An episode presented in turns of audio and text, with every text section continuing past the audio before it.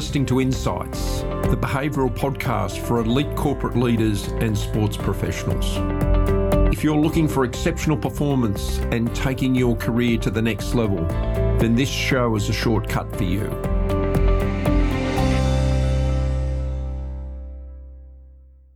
Hi, leaders. Today's podcast is Feel like success has abandoned you? This one insight could change all of that. Craig was a very successful partner in professional services firm. He'd been working in his chosen field for over 20 years and was still enjoying it. There was a time, however, when he really loved it. For most of his working career, he couldn't imagine doing anything else. You see, it's always been Craig's passion to help others by solving large technical problems and seeing the smile on the faces of clients and his teams that really drove him. Because of this success, Craig was well recognised across the industry and called on for his expertise by many, which made him feel confident, certain, and strong in who he was. Three years ago, Craig had his best ever year. He worked on the biggest project of his career, received both in house and industry recognition, and appeared to be on top of the world. Everything was going great professionally and personally. He'd had the year that he'd been dreaming of. It couldn't get any better. It was like riding a great wave all the way to the beach. The following six months, something changed. Not outwardly, but inwardly for Craig. He was feeling flat, like something was missing or something was wrong, just kind of a heavy or tired feeling. It was tougher to get himself up for the work that he was doing.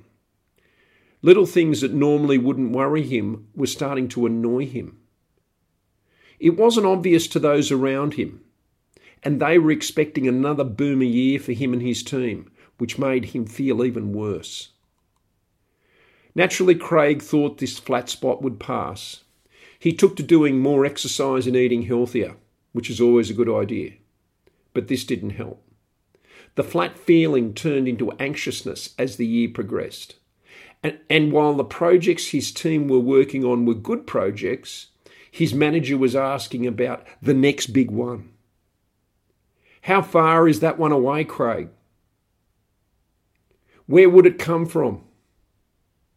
You've now got a reputation for that level of work. We're all behind you, Craig, were the enthusiastic words of his manager. As the year progressed and expectations remained high, Craig was feeling even more worried and uncertain. Was the year of his life the one he would come to dread? How was he meant to find another project that size? Was it luck that it just fell into his lap? Can he reproduce it?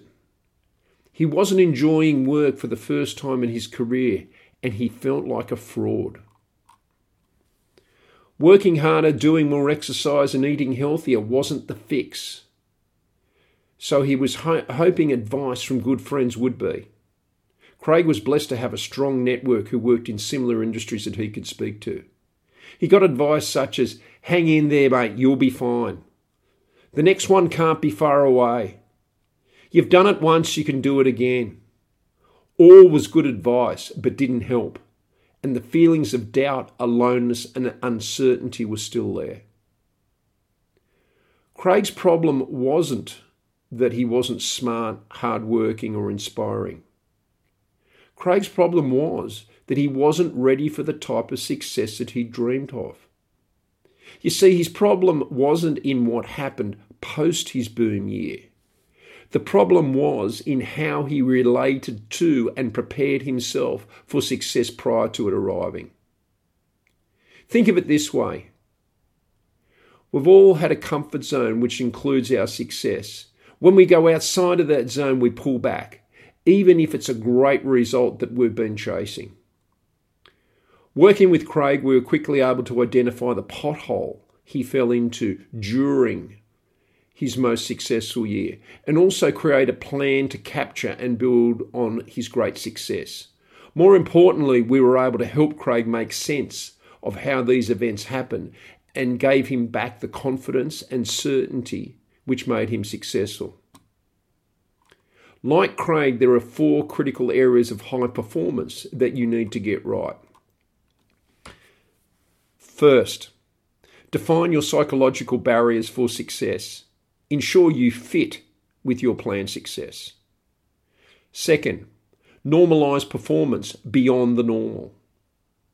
Third, build a psychological plan to confidently expand your boundaries of success.